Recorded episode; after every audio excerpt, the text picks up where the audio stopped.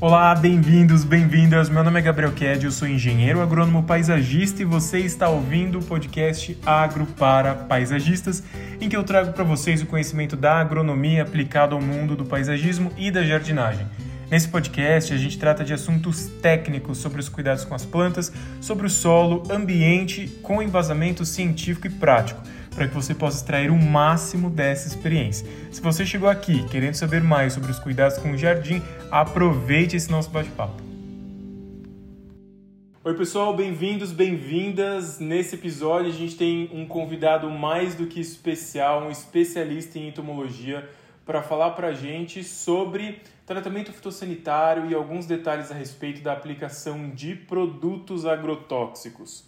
Alexandre, bem-vindo, obrigado por topar participar mais uma vez de uma conversa comigo. Eu vou pedir para você se apresentar para o pessoal que não te conhece, por favor. Obrigado aí pelo convite mais uma vez. É, é, é sempre um prazer a gente poder falar daquilo que a gente estuda, daquilo que a gente trabalha o dia todo e poder trazer informação aí de qualidade para o pessoal uh, cuidar das plantas da melhor forma possível, né?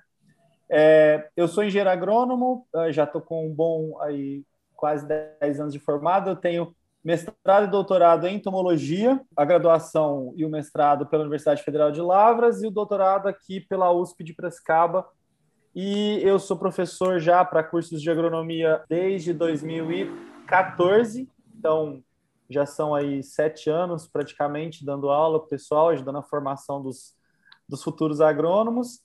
E continuo na pesquisa também, principalmente na linha de controle biológico de pragas, que é a minha, a minha linha de trabalho principal. Ale, você já participou comigo numa live do Instagram, né? Então, pessoal, se vocês não viram essa live ainda, entra lá no meu Instagram, é, que o Ale falou pra gente sobre controle biológico que é o sua, sua linha de atuação principal, né, Alexandre? Você trabalha principalmente com controle biológico de pragas, né? Sim, eu, eu desenvolvi projetos no, no doutorado com predadores, uhum. então aí para olerícolas, para culturas de horta. No doutorado trabalhei com parasitoides para aí para grandes culturas, para produção de laranja e agora a gente continua. Então, a, a minha linha mesmo é mais agricultura. Agora a gente está com um projeto de para controle biológico em algodoeiro e sempre com outras pessoas junto. Então, a gente desenvolve trabalho junto com o pessoal da cana, uh, das principais culturas, soja, milho. E claro que sobrepõe os conceitos e as pragas para algumas é, plantas cultivadas que são ornamentais, algumas pragas são bem universais, assim, então elas acabam se sobrepondo para todas essas plantas, na verdade. Ale, deixa eu pegar a nossa pauta então da nossa conversa para a gente começar aqui, que tem alguns pontos para a gente passar nesse episódio de podcast.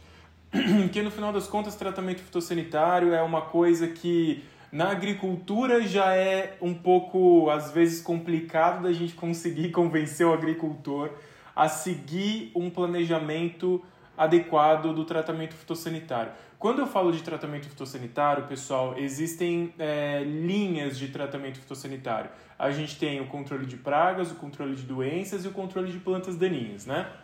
Mas pensando aqui como o nosso tópico desse episódio é sobre pragas, então quando eu falar tratamento fitossanitário, é para controle de pragas. E já é difícil a gente conseguir na agricultura convencer o, o agricultor ou produtor usar um bom planejamento de tratamento fitossanitário. Imagina só na jardinagem. É muito recorrente encontrar pessoas que estão fazendo uso de agrotóxicos que não têm registro para jardinagem, ou seja, agrotóxicos com registro para produção agrícola então isso é uma, acaba sendo uma infração pela lei dos agrotóxicos, é proibido pela Anvisa por algumas instruções normativas diferentes. E, e, as pessoas acabam usando, e inclusive tem muitos profissionais, pessoas formadas em agronomia, engenharia florestal e biologia, que fazem a recomendação de produtos agrotóxicos que não têm registro para jardim para tratar de problemas em áreas residenciais, comerciais, enfim, desviando a finalidade de uso, né? Então a gente precisa conversar sério sobre isso. Então, passando pelo primeiro ponto aqui para a gente conversar, eu quero que você coloque os seus pensamentos a respeito da seguinte pergunta: Por que, que a gente precisa pensar em controlar e não eliminar pragas? Então, o primeiro ponto aí é que a gente poderia falar que é uma guerra perdida, porque o eliminar ele não existe. Então, é, eu sempre eu sempre brinco com os alunos que, que vira e mexe chega alguém e fala: Nossa, tá, lá na minha casa não tem praga. Eu falo: Olha, então você está com algum problema muito sério lá, porque a, o contexto de eliminar dá a ideia de que a gente vai acabar e o problema vai estar resolvido de uma forma permanente. E isso não existe. Então, assim, por mais que você queira usar um tratamento bastante agressivo para realmente eliminar todas as pragas, isso vai ser uma condição momentânea. Elas vão voltar de qualquer forma, e se você está tá fazendo um tratamento que ele vai ser capaz de eliminar tudo que você tem naquele momento, é uma coisa muito agressiva. Então, o custo-benefício não vale de forma alguma, e principalmente se a gente estiver colocando no contexto da jardinagem paisagismo, que tem uma função é, é, muito mais assim. Se a gente for pensar na, na função da jardinagem paisagismo, ela está mais atrelada com a questão da saúde mental, assim. É, a questão da ornamentação, obviamente, mas num, num, num, pensamento mais a, a, longo prazo, é saúde mental. Você quer viver num ambiente legal, num ambiente bonito e tudo mais se você colocar o uso de uma coisa tão intensa assim no ambiente desse, é uma coisa que vai até contra o próprio propósito da jardinagem, não faz sentido. Então, assim, o, o, o que eu sempre tento enfatizar com os alunos, com as pessoas, a gente tem que chegar num meio termo. E é exatamente isso que as práticas modernas de, de manejo de pragas, elas pregam. Que a gente tem que conviver com, com, com as pragas, com os insetos. Primeiro que se a gente fala de eliminação completa, a gente vai estar eliminando uma série de insetos benéficos, porque eles vão junto. Então, a gente tem os polinizadores, sem sombra de dúvida, a gente tem os inimigos naturais, a gente tem outros organismos que trabalham com a ciclagem de nutrientes no solo. Então, aqueles insetos que causam algum dano à planta, eles sempre vão existir. Se você elimina, vai ser para uma condição momentânea. Então, a gente tem que pensar o quê? Conviver com eles num ponto que eles vêm e vão ali no seu ambiente e que eles causem um dano mínimo que não vá prejudicar a função do seu paisagismo, que é a questão da, da função estética. Então, uh, esse é o ponto principal. Eles sempre vão existir. É uma guerra perdida a ideia de pensar em eliminar. A ideia tem que ser sempre conviver. Maravilha. Essa questão do, do eliminar, né? Porque ela, ela acaba sendo muito discutida hoje, por conta das redes sociais, por conta dos influenciadores que querem passar aquela dica, aquele hack, né? aquela solução milagrosa que vai salvar a vida. E isso não existe, né? E, é, o reforço desse, dessa impressão de elimine a praga, elimine o problema, é, é, acaba trazendo uma percepção é, bem descolada da realidade do que é o dia a dia do jardim e também o dia a dia da própria agricultura. Né? Quando a gente fala na, no mundo da agricultura, a gente pensa em nível de controle, né? para ver ali quanto de dano a gente consegue ter antes de impactar na produtividade. Né? Então, é, que, que se de repente sobe esse nível de controle acima do aceitável, a gente tem que entrar com as práticas de tratamento de não só de tratamento fitossanitário, mas do manejo integrado em si. É, então a, a, gente precisa trazer esse entendimento para o mundo da jardinagem do paisagismo para quebrar com essa impressão, essa frase que é tão comum e que se reforça cada vez mais: elimine, resolva, acabe. Isso não existe, né? Isso também acaba prejudicando bastante o mercado de paisagismo em si eu digo isso por experiência própria, porque quando um cliente de jardinagem, um cliente de paisagismo, um cliente meu de consultoria para manutenção, é, um cliente acaba tendo algum problema com praga, ele fala o jardim está horrível, o jardim está infestado, o jardim está, é, enfim, abriu a caixa de Pandora aqui, está tudo perdido, nada mais vai para frente. É, e não é assim, né? A gente, o cliente também precisa entender que o jardim tem uma dinâmica. Hoje tem muitas pessoas, hoje sempre, né?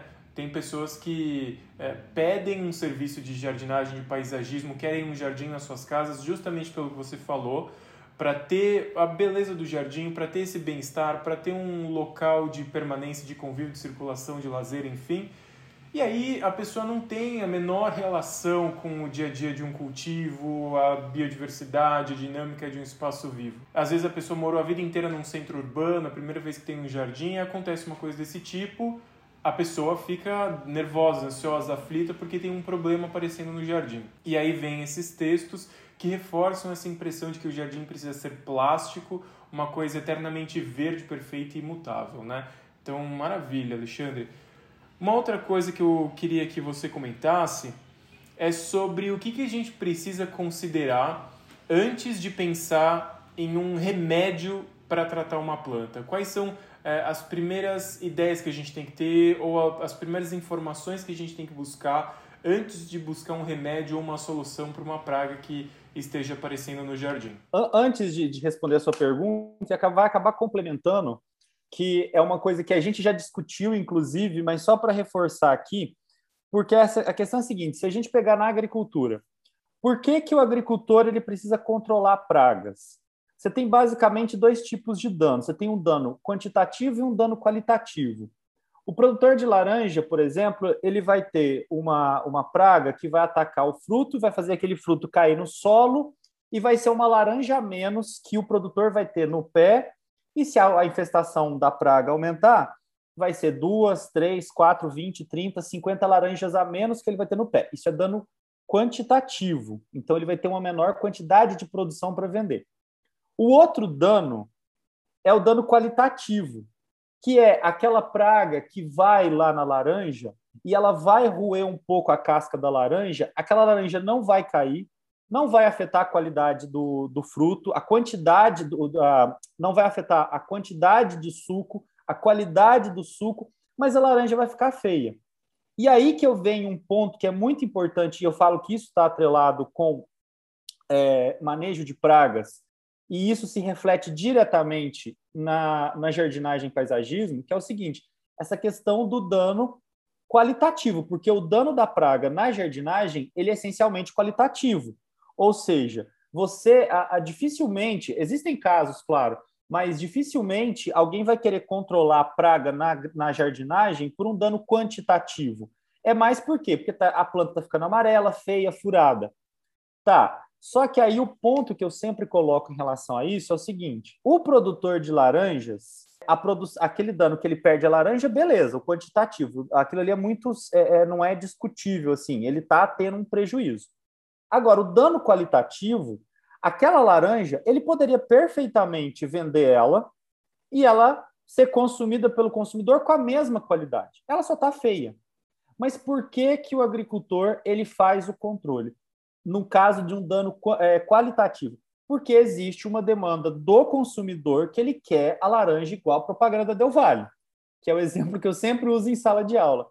E isso vai direto de encontro com os anseios da jardinagem. Que a questão é a seguinte: a pessoa quer a planta igual está aparecendo na, na foto do catálogo da, da revista de decoração, ela quer a planta é igual àquela que ela vê no Garden o dia que ela comprou. O cara do Garden ele consegue entregar aquela planta porque ele faz um consumo, sem sombra de dúvida, muito grande de uma série de produtos. Ele precisaria fazer um consumo desse nível? Não. Só que o, o produtor de plantas ornamentais ele está sob uma pressão visual muito maior que o produtor de laranja, por exemplo. Então, por que, que eu estou fazendo essa introdução dentro da sua pergunta? Porque é o seguinte, eu, eu eu falo isso, eu acho que a gente deveria propor um movimento de você entender que o seu jardim não precisa ser perfeito. O primeiro ponto aqui, respondendo é isso, eu acho que a gente precisa entender o processo natural. Se você for uma floresta completamente preservada, é, que não tem é, é, é, efeito nenhum do homem, você vai ver que as plantas têm furos, as plantas têm manchas, as plantas têm folhas bonitas e folhas feias. No ambiente natural, não existe aquela planta do catálogo da revista de decoração ou aquela planta do garden que tem todas as folhas perfeitamente verdes, é, completamente uniformes e tudo mais. Dentro desse ponto que você está falando, eu acho que primeiro a gente precisa é, trabalhar a cabeça das pessoas, haver uma conscienciação de um jardim com um aspecto mais natural. E esse natural inclui haver uma folha que está amarelando, uma manchinha ali, uma, um furo numa folha ali. E nesse sentido é que cai exatamente a questão de conviver com as pragas.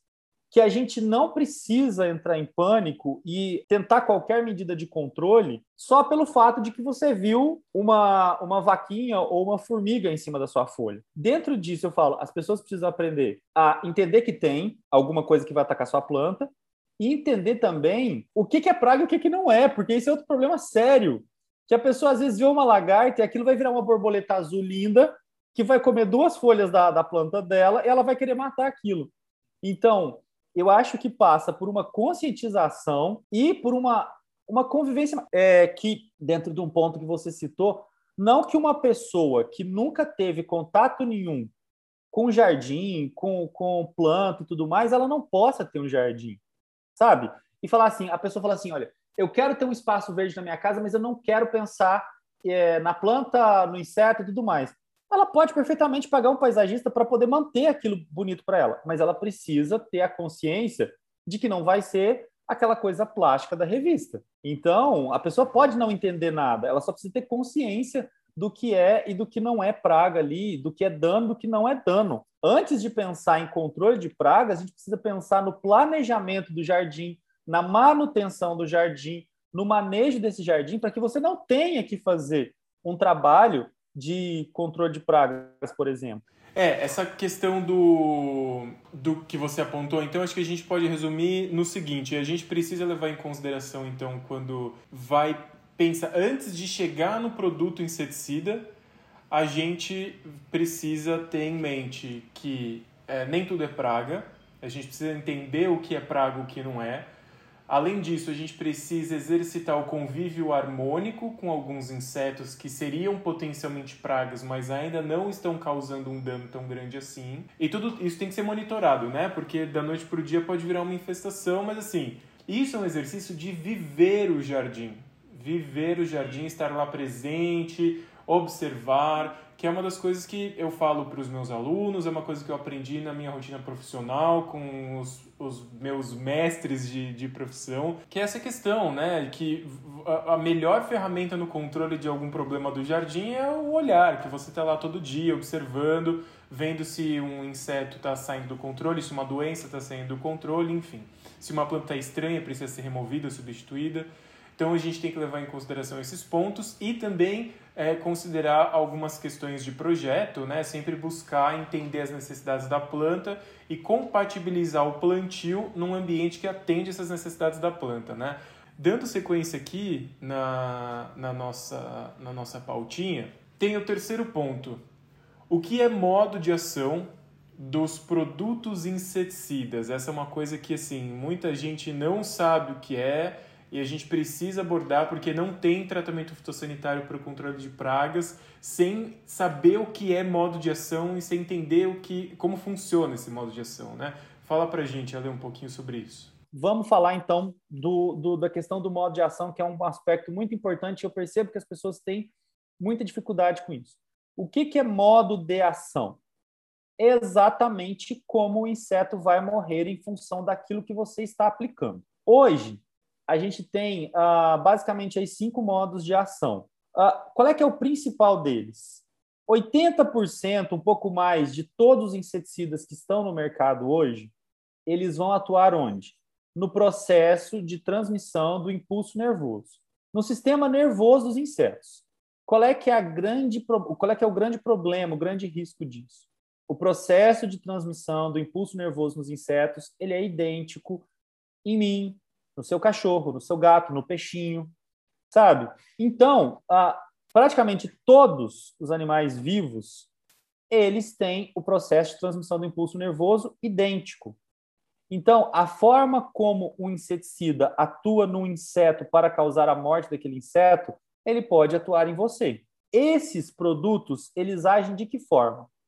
Basicamente falando, eles vão ligar de forma excessiva o processo, ou eles vão desligar completamente o processo de transmissão do impulso nervoso. Beleza, então, primeiro grande grupo, e praticamente tudo que alguém aí provavelmente comprou para usar de inseticida alguma vez na vida era provavelmente um inseticida da categoria neurotóxico, que é esse que atua de alguma forma no sistema nervoso.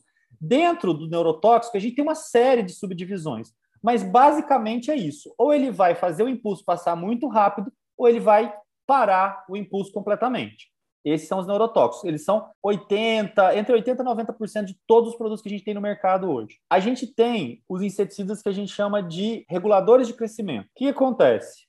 Os insetos, quem é curioso, quem, quem gosta de ver, de estudar um pouco, mesmo não sendo da área, já deve ter percebido sempre a história que a gente eu, eu sempre brinco com, eu coloco essas questões na prova da casquinha da cigarra. O inseto, ele para crescer, ele precisa trocar todo o exoesqueleto dele, ele precisa trocar todo, renovar todo o corpo dele. É um tipo de crescimento que é completamente diferente do nosso. Esse processo de crescimento dos insetos, ele está relacionado com uma série de hormônios e processos que são exclusivos dos insetos, exclusivos dos artrópodes. Então, acontece aí em aranhas, camarões, lacraias, mas vamos falar de inseto que é o principal. Então, esse processo, os hormônios que regulam, as substâncias que regulam esse processo de crescimento, eles são exclusivos dos insetos. E aí o que acontece? Foram criados, então, inseticidas que afetam esse processo. Então, esses inseticidas eles são considerados mais seguros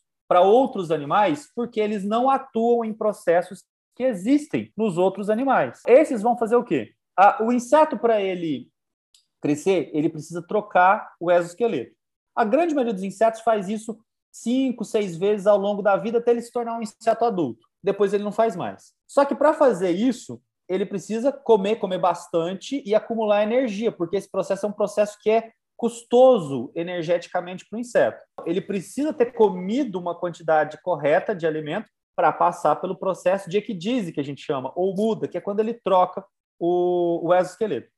E aí você aplica um produto desse, ele vai atuar no sistema endócrino do inseto, fazendo com que ele inicie o processo de, de muda naquele momento que ele não acumulou reserva energética suficiente. O que, que vai acontecer? O inseto morre durante o processo porque ele não acumulou reserva suficiente. Ou o, o, o, o produto vai fazer o quê? Ele vai impedir que o inseto sofra o processo de muda e o inseto não muda de fase. A gente tem os, os que atuam na, na, na produção de energia em nível celular. Aqui já entra num processo que é bastante bioquímica, e aí para o público geral, o que acontece? Falando de uma forma é, bem simples, quando você come, ou qualquer outro organismo se alimenta, aquele nutriente, lá no final, na parte mais básica da cadeia, as suas células do seu corpo vão utilizar aqueles nutrientes para gerar energia para o funcionamento da própria célula, da célula em nível é, do nível mais básico do corpo. Esses produtos eles atuam danificando os mecanismos celulares de produção de energia. Esse é um outro grupo que é tão perigoso quanto os neurotóxicos. Por quê? Os processos de produção de energia em nível celular, eles também estão presentes em praticamente todos os seres vivos. Então, é um grupo que é um grupo um pouco menor de, de, de inseticidas, mas que também é comum aos seres vivos e, portanto, poderia causar dano em todos os seres vivos. O quarto grupo é o que a gente chama de disruptores de membrana. O que, que é isso? Isso aí é um grupo de inseticidas que tem origem uh, natural, a gente podia falar assim, porque era a base de bactérias ou de compostos derivados de bactérias, e ele tem um, uma certa restrição. Então, ele vai funcionar bem para lagartas, para alguns besouros, e não muito mais que isso. E o, o último grupo é, é tipo o que sobra. Então, é, são coisas que a gente ainda não conseguiu é, compreender exatamente qual é o, a forma como a molécula vai agir, causando a mortalidade do inseto, é, e coloca aí todo mundo nesse, nesse último grupo, que seria desconhecido. Inclusive, até pouco tempo, o NIM, que é uma das coisas mais comuns, ele estava no grupo dos desconhecidos, porque ainda não se tem tanta certeza das formas de atuação do NIM contra os insetos. Então, a gente tem basicamente esses cinco grupos. Então, são os neurotóxicos, que representam 80% dos produtos. A gente tem os uh, reguladores de crescimento. A gente tem os que atuam na produção de energia em nível celular, os disruptores de membrana e os de ação desconhecida. Isso deveria estar escrito no rótulo do produto que você compra. Existe uma série de coisas é, em algum momento, eu não sei se o Gabriel já fez isso, ele até poderia fazer em determinado momento, é, falando quais são as informações que, por lei, deveriam estar no rótulo do produto que você compra, para saber se aquilo que você chega lá no Garden e procura como inseticida, se ele está de acordo com a lei. Então, é uma coisa que eu sempre falo, porque se você chega no produto e ele já está informando tudo aquilo que precisa ser informado, já é uma, já dá uma credibilidade para aquele produto muito maior do que aquilo que você chega tem aquele rótulo lindo, cheio de marketing ali e o que precisa de informação não está. E isso é o que é o mais comum que a gente encontra hoje, principalmente para que a gente chama de dome sanitário, que seriam os produtos que acabam dentro do, do contexto da jardinagem. Na agricultura a gente tem isso também de produtos, mas é muito, muito é, em escala muito menor porque a gente tem uma fiscalização é, relativamente importante aí. E Ale, também quando a gente pensa em modo de ação, existe meio que até mesmo nos materiais é, que a gente tem de pesquisa, os materiais de, de informação, publicações e tal, existe um pouco de. se mistura né, o, o, modo de ação em dois diferentes. É, duas diferentes interpretações. Né? O modo de ação que seria o mecanismo de ação do produto tóxico, que é esse envolvendo todos esses pontos que você tocou, com um modo de ação que vai direcionar a forma de aplicação de uma certa forma, né? Que são aqueles de contato, contato sistêmico e por ingestão. Basicamente são esses três que a gente tem. O inseticida de contato é aquele que precisa atingir a praga, né?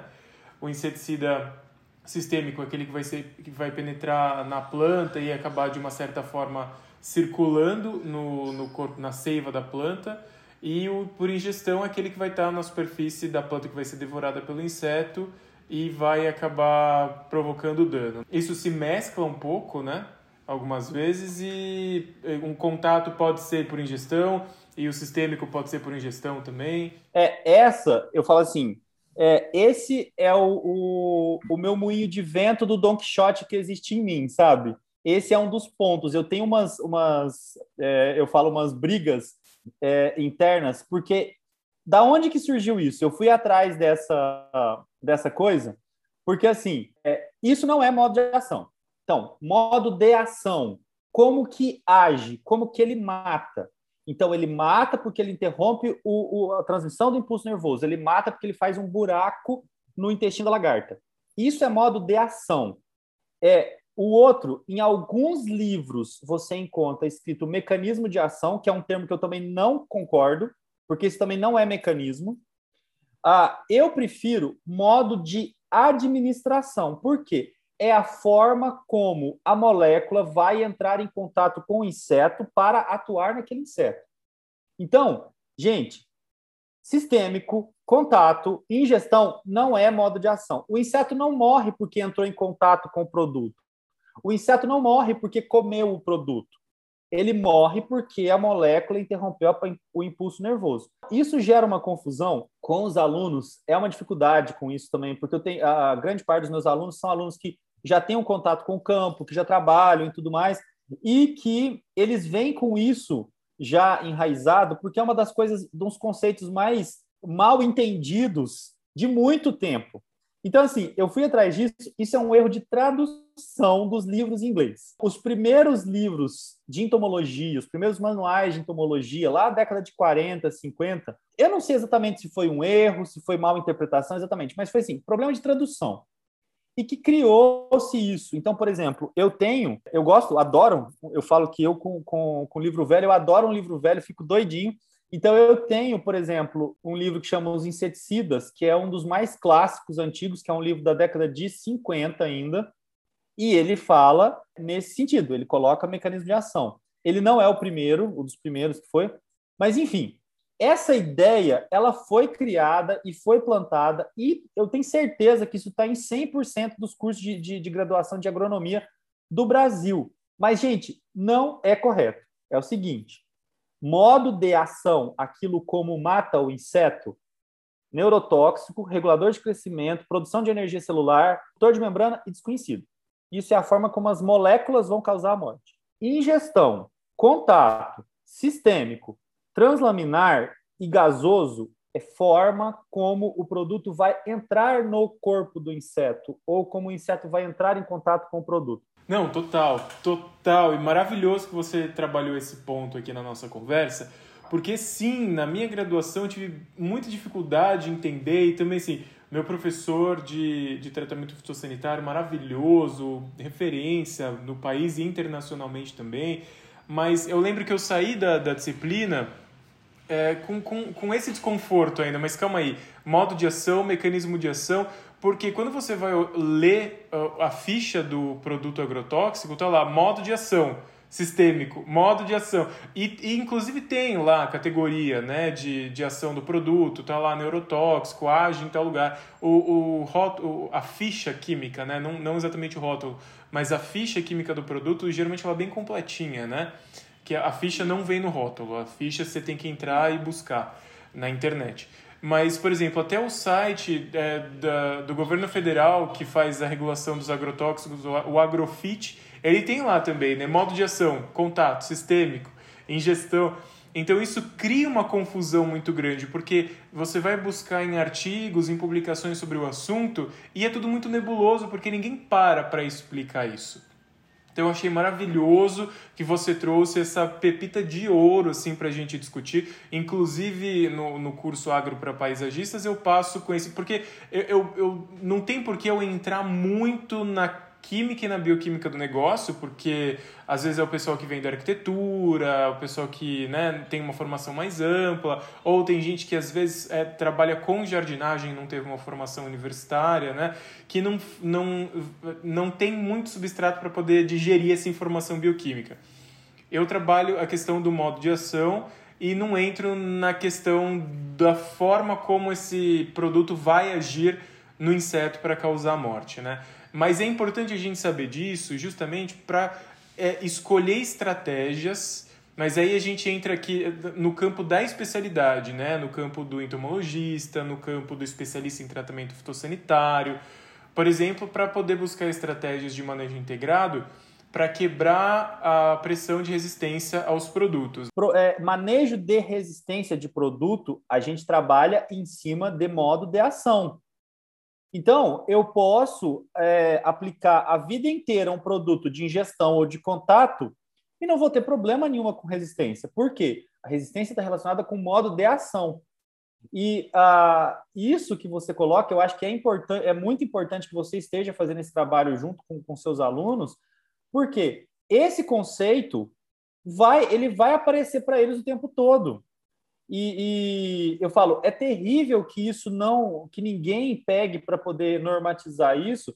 E a pessoa fala, mas está no site do governo, mas está no rótulo do produto. E continua aparecendo. Todas as empresas aparecem no produto. Por quê? Porque é uma, é uma ideia que virou consenso geral e ela continua pairando. Mas se você pegar, por exemplo, livros em inglês, materiais em inglês, americanos, ingleses, não existe isso. Não, não, não existe esse conceito. Isso não é modo de ação. Então, assim, você é, deixar claro essa diferença, ela é importante porque, ah, eu preciso pensar em, em variar os meus produtos para não é, selecionar populações resistentes. Qual o critério que eu tenho que pensar prioritariamente? Variar o modo de ação.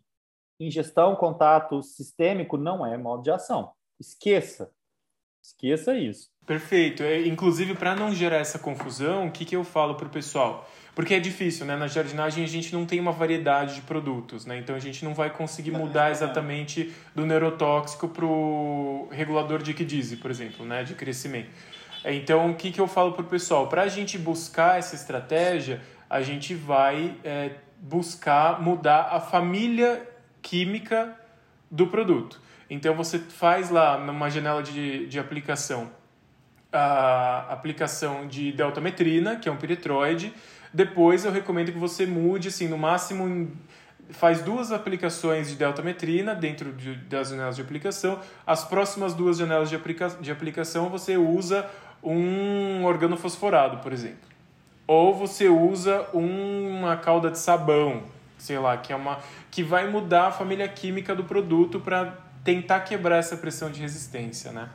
Eu vou dar uma adiantada aqui na questão que ah, você fez uma colocação brilhante, assim, de fato, é, é uma pepita de ouro aqui na nossa conversa, porque isso é maravilhoso que seja comentado, inclusive para o pessoal que escuta o podcast, que acompanha aqui o Agro para Paisagistas e tem formação universitária, inclusive tem colegas que são é, professores universitários, tem colegas que são pesquisadores que ouvem, que acompanham também, para esse, esse olhar acabe sendo difundido. Né? Dando sequência aqui nos nossos pontos, uh, que a gente, eu acho que a gente no final das contas já até explicou a base do negócio, né? que é posso usar sempre o mesmo inseticida? Definitivamente não é recomendado. Em alguns momentos é inevitável acontecer esse tipo de coisa, mas definitivamente não é o, o mais adequado, o mais recomendado, o mais certo. Eu não vou entrar no mérito aqui de explicar o processo de seleção, porque aí a gente ficaria aqui, se deixar eu falo um monte. Os insetos é, morrem por algum daqueles modos de ação. Dentro de cada um deles, do, do neurotóxico, por exemplo, existem várias subdivisões, porque atua num determinado processo do inseto.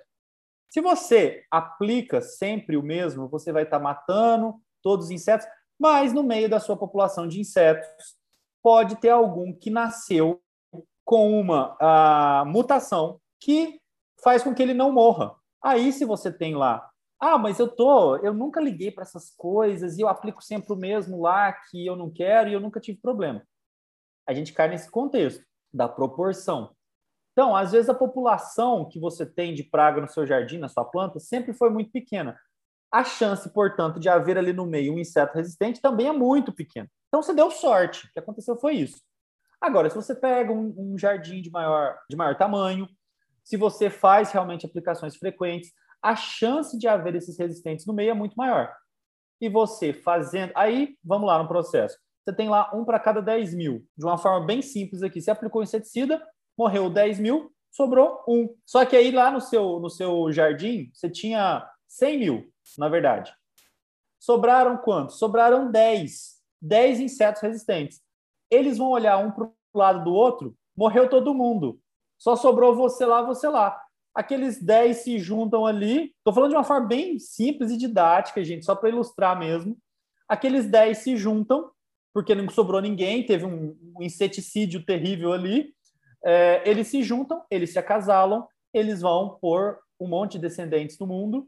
Só que aí o que acontece? Todos eles eram resistentes. Todos os descendentes deles têm uma chance muito grande. Aí tem a, a questão da, da, da segregação genética, mas existe uma chance muito grande de que todos os descendentes deles sejam resistentes. Então, uh, não é de forma alguma, repitam, é, é, não repitam, desculpa, não repitam o mesmo modo de ação. E é por isso que é importante que essas informações estejam claras no rótulo dos produtos, principalmente para pessoas que não são da área. E é por isso que eu bato.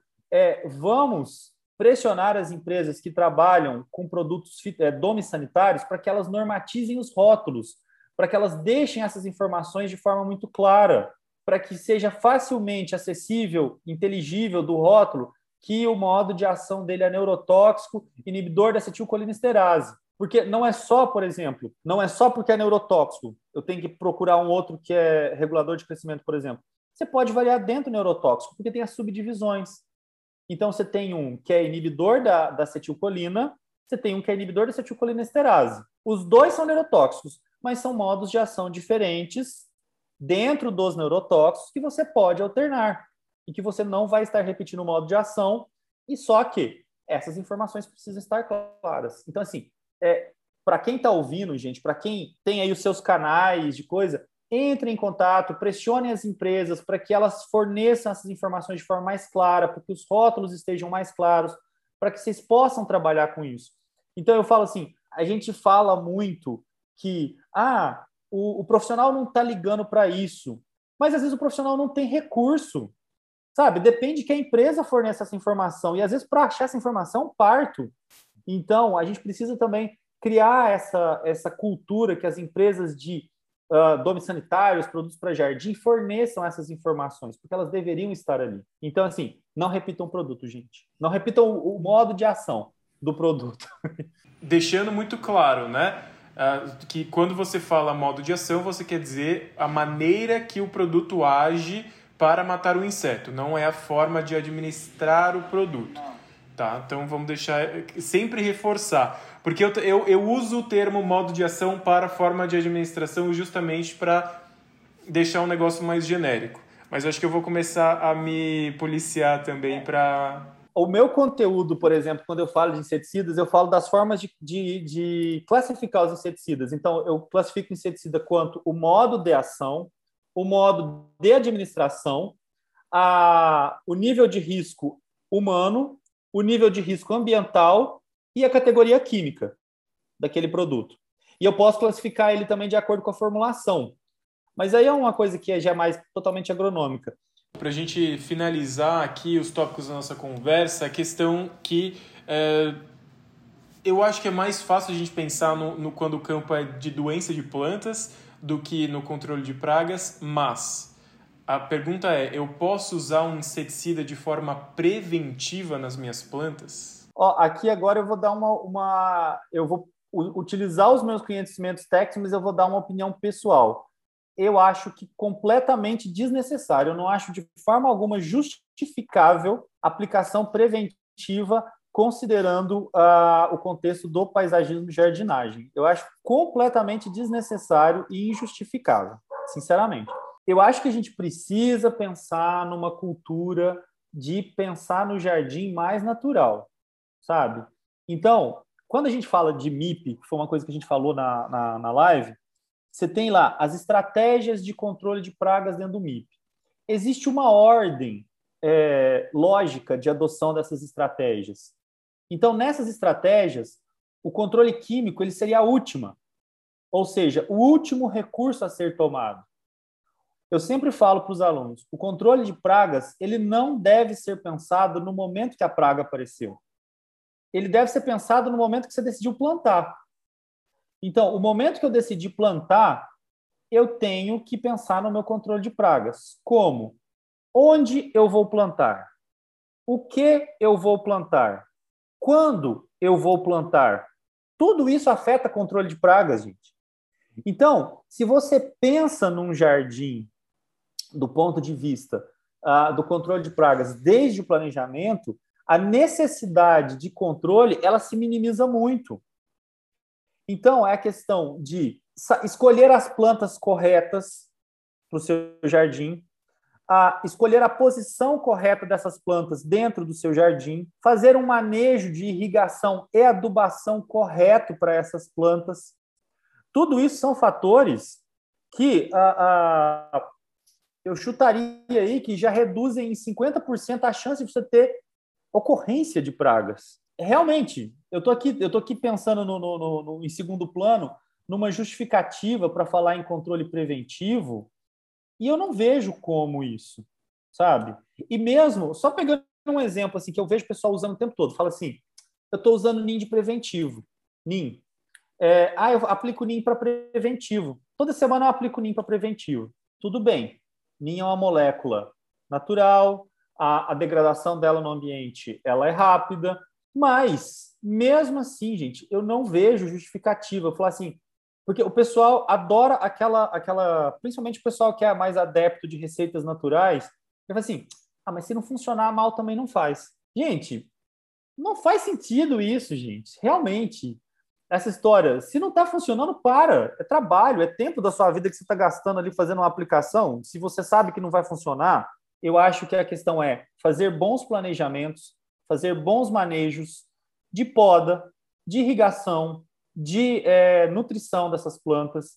Entendam que um jardim é um ambiente, é um microambiente natural que inevitavelmente vai atrair uma série de organismos que pode ser que você não gostaria que eles estivessem ali, mas eles vão estar. E que pode ser que esses organismos não vão causar um dano significativo para suas plantas. Então, vamos aprender a conviver com esses organismos. Maravilha, Lê, maravilha! Chegando então no, no encerramento do nosso episódio, Ale, eu queria agradecer demais a sua participação. Um mestre, aliás, doutor de fato em entomologia. Trouxe para a gente pontos brilhantes e coisas que a gente precisa, inclusive, rever, rebater e recondicionar na nossa cabeça. A nossa pepita de ouro dessa, dessa fala, que foi a diferença entre modo de ação e modo de administração dos produtos. Muito obrigado pelo seu tempo, pela sua didática, pela sua dedicação ao tema e deixo com você as palavras finais, então. Cara, eu que agradeço. Eu, é, a gente já teve a primeira experiência, está tendo a segunda agora. É, você já deve ter percebido. Se deixar, a gente vira à noite aqui, porque se tem uma aquela coisa. Quando a gente está falando daquilo que a gente gosta, não é, cara, só a hora que bater fome para poder falar não, vamos dar uma paradinha, porque realmente é um prazer, uh, realmente poder falar do que eu gosto poder falar principalmente com uma pessoa que está alinhado com os nossos valores. Então, eu falo assim: é, eu tenho uma admiração muito grande pelo seu trabalho, eu acho que você é um profissional diferenciado nesse sentido, porque você realmente leva muito a sério os conceitos técnicos, agronômicos, e é disso que a gente precisa. É, é realmente uma honra para mim pela, pela qualidade do seu trabalho aí. Eu acho que a gente precisa de muito mais profissional é, da sua qualidade em todos os meios, eu falo assim, tanto no meio é, de paisagem, jardinagem, quanto no meio agrário também, porque a gente percebe que isso é carência e principalmente nesse momento. Eu, já, eu falei isso da outra vez, estou falando de novo. No momento em que é muito fácil as notícias correrem e passarem por notícias verdadeiras, é importante que a gente deixe claro quais são os conceitos corretos as recomendações corretas, as mais adequadas, que trazem mais segurança para as pessoas. Então, cara, mais uma vez, muito, muito obrigado aí pelo convite. De novo, estou à disposição. Se tiver é, é, é, paciência de me escutar falando, é só chamar que estamos aqui. Tem assunto até não poder mais. Não, tem mesmo, Ale. Claro, é sempre um prazer, é uma aula conversar com você, mesmo também porque né, vida de professor e sempre, não, com certeza, a gente conversando aqui já fui abrindo aí as ideias para mais um monte de conteúdo. Então vou encerrar esse episódio por aqui. A gente se encontra no próximo episódio. Ale, um abraço, tchau pessoal, até mais. Abraço, obrigado, gente.